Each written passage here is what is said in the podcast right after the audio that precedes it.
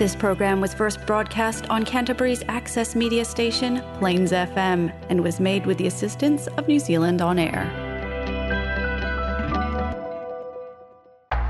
Coming up next on Plains FM, the Shetland and Orkney Connection, brought to you by the Canterbury Shetland and Orkney Society.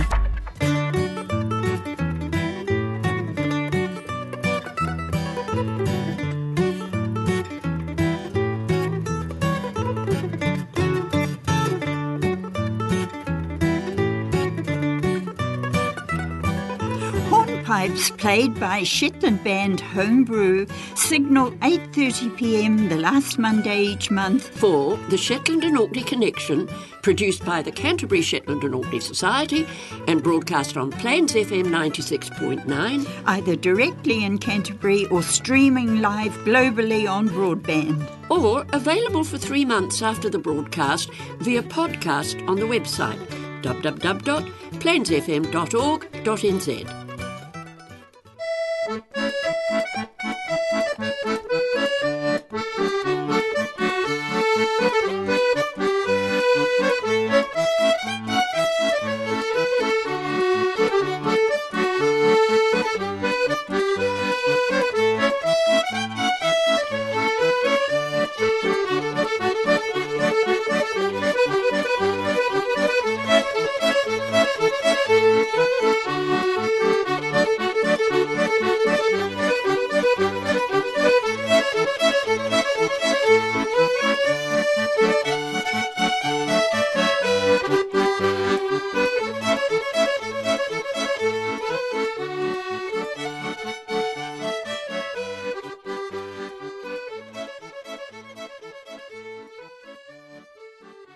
Welcome to the November edition of the Shetland and Orkney Connection. It is presented by the Canterbury Shetland and Orkney Society and is promoted by Community Radio, Plains FM 96.9. The program is broadcast at 8:30 p.m. on the last Monday of each, each month and is repeated on Monday 2 weeks later at noon. I'm Heather Craw and today I have Helen Baker with me. I see in the papers that both Orkney and Shetland are still getting regular numbers of COVID cases. For the population of the islands, they seem to have had quite a number of cases. Here in New Zealand, there have been a lot of cases in Auckland, but it has been slowly spreading around the North Island. We have several cases here in Christchurch at the moment, so we need to be a bit vigilant and make sure we wear our masks when we go out. A few snippets from the papers. A homeless cat has landed on his feet and is providing the perfect tonic to some of the most vulnerable members of the community. Hemi, a five year old ginger tomcat, has the residents and staff grinning like Cheshire cats and is proving to be a perfect addition to Hamnavoe House. Hemi follows in the paw prints of his predecessor Armstrong, who lived at St Peter's House and then at Hamnavoe until the grand old age of 18. Sadly, he had to be put down last Christmas. The benefits of pet therapy around older folk and those with dementia has long been recognised, being known to help alleviate loneliness, isolation, and depression, produce a calming effect, and increase confidence and self esteem. Hemi is most certainly the cat that got the cream, enjoying strokes, cuddles, and naps on folks' laps. Yes, I must admit I'm a sucker for a cat, and I do love my big cat. Yeah, he's f- uh, 14. Yes, he'll be 15 in March. Yeah. Now, Eday Airport has been closed due due to a shortage of essential safety cover. Chronic difficulties in recruiting part-time firefighters seems set to continue. There needs to be three qualified firefighters to safely operate the airfield. Without them, for safety's sake, the airport has to shut down. Mm, that's a dreadful shame, is, isn't it? is, yeah. Mm. Kirkwall's Christmas preparations are well underway, with the St Magnus Christmas tree having been cut down in Grimstad, Norway. The tree for the inside of the cathedral is a gift to the congregation and will travel to Orkney with the Westland tree, which will stand on the kirk green. Continuing the Christmas theme, Stromness Community Council traditionally host a public tree lighting event. This year they hope to hold an event, though one that will be smaller than usual due to the ongoing pandemic. Yes, it's causing a lot of problems, isn't it, this pandemic? Mm. Once again, the Shetland Police are urging dog owners to keep their pets under control after a number of livestock worrying incidents, including animal fatalities. Police say the offences not only cost the victims financially, but were very distressing for those involved and devastating for animal welfare. So, dog owners, please, please keep your dogs under control and know where they are at all times. And that's not only for the islands, it's also here in New Zealand. Yes, mm. yes, it's dreadful, isn't mm. it? Recently, buildings across Orkney were lit up in red light as part of a campaign to raise awareness of the Scottish poppy appeal.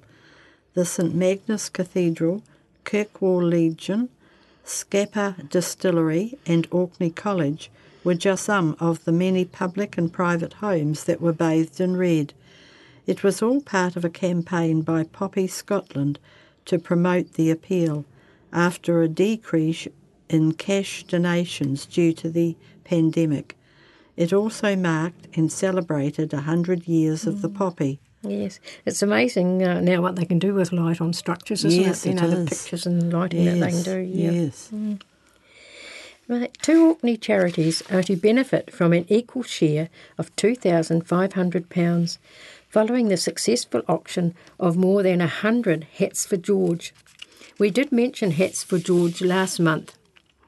Orkney Library and Archive and the George Mackay Brown Fellowship auctioned off 111 hats, which were knitted and donated from around the world as part of the celebration events for the century of the Orcadian poet and writer George Mackay Brown. He would have celebrated his 100th birthday in October the 17th. Library team leader Karen Walker has shared her thanks for the community effort, proceeds of which will benefit Orkney Blind Trust and the Youth Cafe. We would like to thank everyone who supported this campaign, from those who knitted a hat, placed a bid, shared the project, or sent us messages of support. She said it was amazing. The hat that received the most bids, an Orkney tapestry one, which received 27 bids and sold for an amazing £65. Several other hats received multiple bids and sold from between 40 to £60. We were overwhelmed by the number of beautiful hats and bids we received. Mm. Yes. 60, yeah. Goodness, that's a lot of money, isn't it? Yeah, yeah. Wonderful. That's really good. Mm. Nearly two weeks ago, a large number of vehicles in the centre of Lerwick were vandalised in the early hours of Saturday morning. At least 14 cars were damaged. It's sad to think there are people in Shetland that would do this sort of thing. It is, isn't it? It really is. It's, yes. It leaves a nasty taste in your mouth, really, doesn't it? Does. Mm, mm. Over the last month, there has been a lot of fundraising for children in need.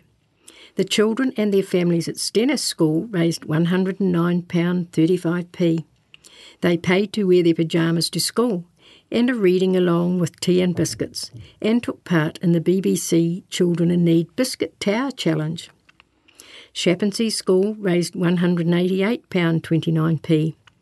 Pupil Council sold Children in Need merchandise and encouraged everyone to wear pyjamas to school. The children also took part in the Joe Wicks Children in Need workout, and some enjoyed an ABBA dance-a-thon as well. The Papdale Halls of Residence raised £88.95. The Dounby School raised an amazing £2,485.08 with a sponsored dance-a-thon in class groups to all kinds of music and selling merchandise, and the bands and staff were dressed up. Stromness Academy raised £1,228.49 from a head shave, football tournament, and a bake sale and dressing up. So well done to you all, a great effort from everyone. And it does always amaze me the generosity of the islands. Yes, that's incredible, mm, isn't it? Mm, mm. In Shetland, a volunteer led project teaching bairns hand knitting techniques is to resume following an 18 month pause because of the epidemic. Shetland Peerie Makkers said that they would again begin hosting its tuition at primary schools across the Isles. The project was set up with the aim of preserving a key part of Shetland's artistic heritage amid concerns it was in decline. Mm, yes, it's great that they're doing that actually. Yeah. Student dentists arrived in Shetland last week as part of a pilot scheme providing experience in spite of the challenges of the COVID pandemic. It is hoped it might inspire dentists to live and work in Shetland. Students have struggled to gather the required experience due to COVID. The first two students treated 40 patients in four days. Mr. Ahmed, one of the students, said he had enjoyed his time in Shetland and it would have been great if he could have stayed longer. Mr. Versace said that it had been a fantastic opportunity and I must thank the team for all their support. He would also like to thank the patients who were very understanding and provided the students with encouraging and positive feedback. All I can think of is the murder house. yes. Yeah. Well, let's hope some of them return to stay. yeah, yes, it would be good. Yeah. Yes. Mm. Those who have grown up in Shetland in the age of car ferries, crossing regularly to the North Isles of Whalsay and Skerries, have no inkling of what such a journey entailed only a few decades ago. Then the sounds were crossed by small motorboats, with service often interrupted by bad weather. There was a photo of an open boat being used, a bit like a sixareen, and I counted about 50 people standing in it and not a life jacket in sight.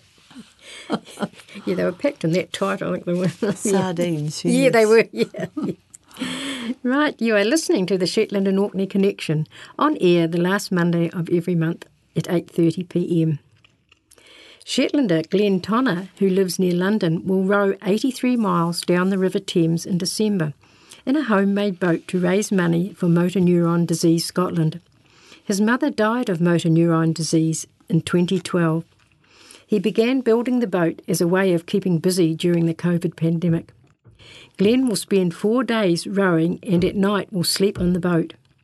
He said the boat was not the Hilton, but sleeping on it was surprisingly okay. Refreshments will be provided by his ever loving wife, and money raised will help to provide life changing services and funds vital for research. Mm, yes. Hope it's not too chilly. It's getting well, cooler, yeah, isn't it? Yes, it's the middle of winter, isn't it? Yes, mm. yeah. Aviation fuel developed in Orkney has played a starring role in the RAF achieving a Guinness World Record. The RAF and Zero Petroleum have completed the world's first successful flight using only synthetic fuel, which was developed in Orkney.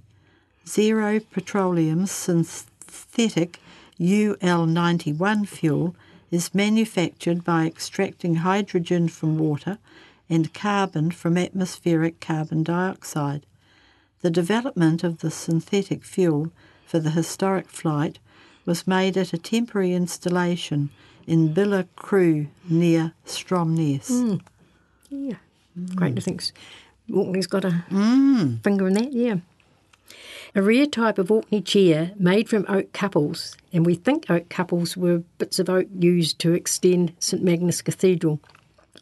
It has been gifted to the country's flagship museum. The new donation to the Orkney Museum has caused great excitement among the curators and staff there. It was made by a Westray born chairmaker, David M. Kirkness, who died in 1936.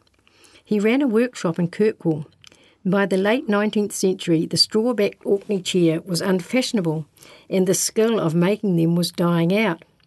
And I've always liked Orkney chairs and always wanted one. Mm. And a few years ago, an uncle left me some money, and the first thing my daughter said to me was, Mum, now you can buy yourself an Orkney chair. And I did. Oh, right. yeah. So I am Right. the proud owner of Orkney Yes. chair. Yeah. And are they still being made today? Oh yes, yeah, oh, yes they are. good, yes, isn't it? yeah.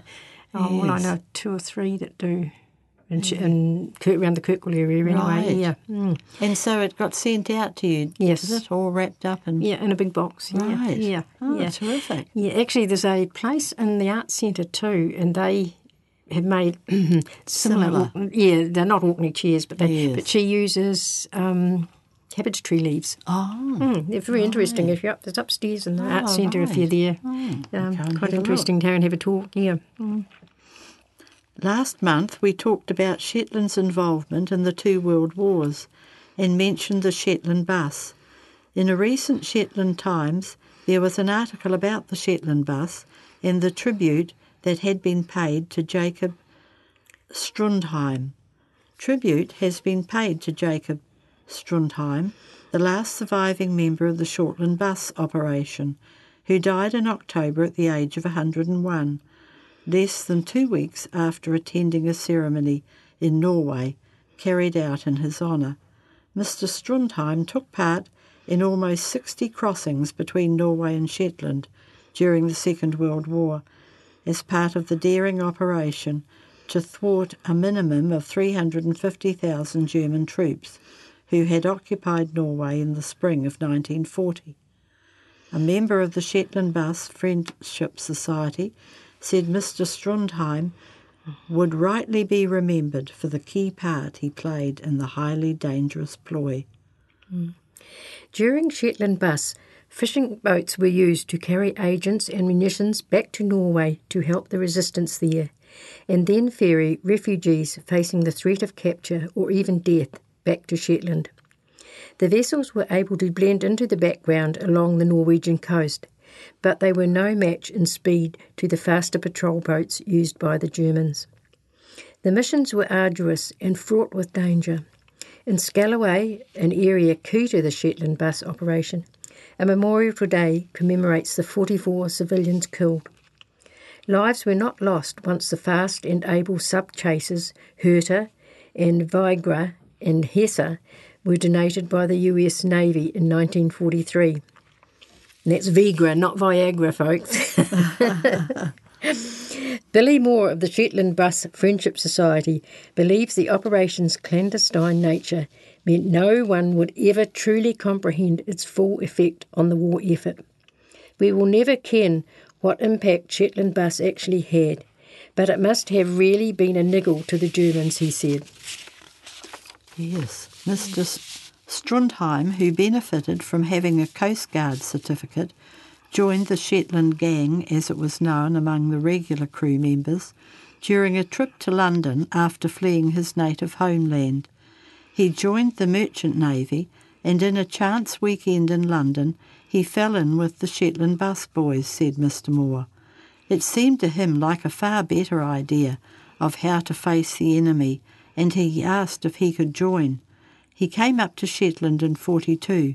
They were still using fishing boats. By that time, Mr. Strandheim had long since fled Norway with his brother, taking the family fishing boat in order to escape the occupying forces. On his arrival in the UK, he was swiftly dispatched to London for a thorough debriefing. UK intelligence, keen to ensure they did not actually have a Nazi agent on their hands. They had to go to London to be interrogated, added Mr. Moore. Right from the start, the Germans saw using fishing boats was the best way to get their agents into the UK. Yeah, I suppose they did have the right idea there. Mm. His credentials verified, Mr. Strandheim was soon signing up for the Shetland bus and started out by taking part in crossing on board the vessel Aksel. Sadly, Aksel would be one of the tragic statistics surrounding the Shetland bus operation, which faced a horrendous winter in 1942. She was lost with all hands on board.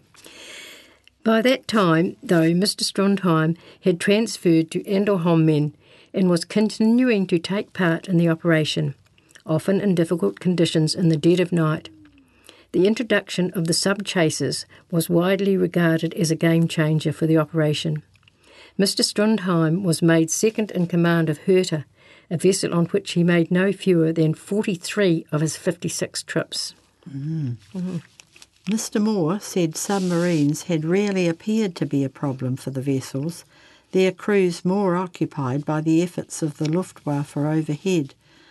The anti submarine weaponry was discarded in favour of anti aircraft weapons, which were seen as a better line of defence when sneaking into the German patrol zone. The Luftwaffe thought it safer not to get engaged with them, Mr. Moore added. All the arms, munitions, and radios were coming from Shetland, but for some reason they left us alone. Nerves, however, were, on edge, particularly in Scalloway, where concern ran high over possible German retribution. Mr. Moore described how hospital records were destroyed in order to throw German intelligence off the scent. It shows you just how much they did think they would be invaded. The Nazis tortured and executed a lot of men. Mr. Moore surmised the minds of the German armed forces were perhaps distracted by events in Russia at the time.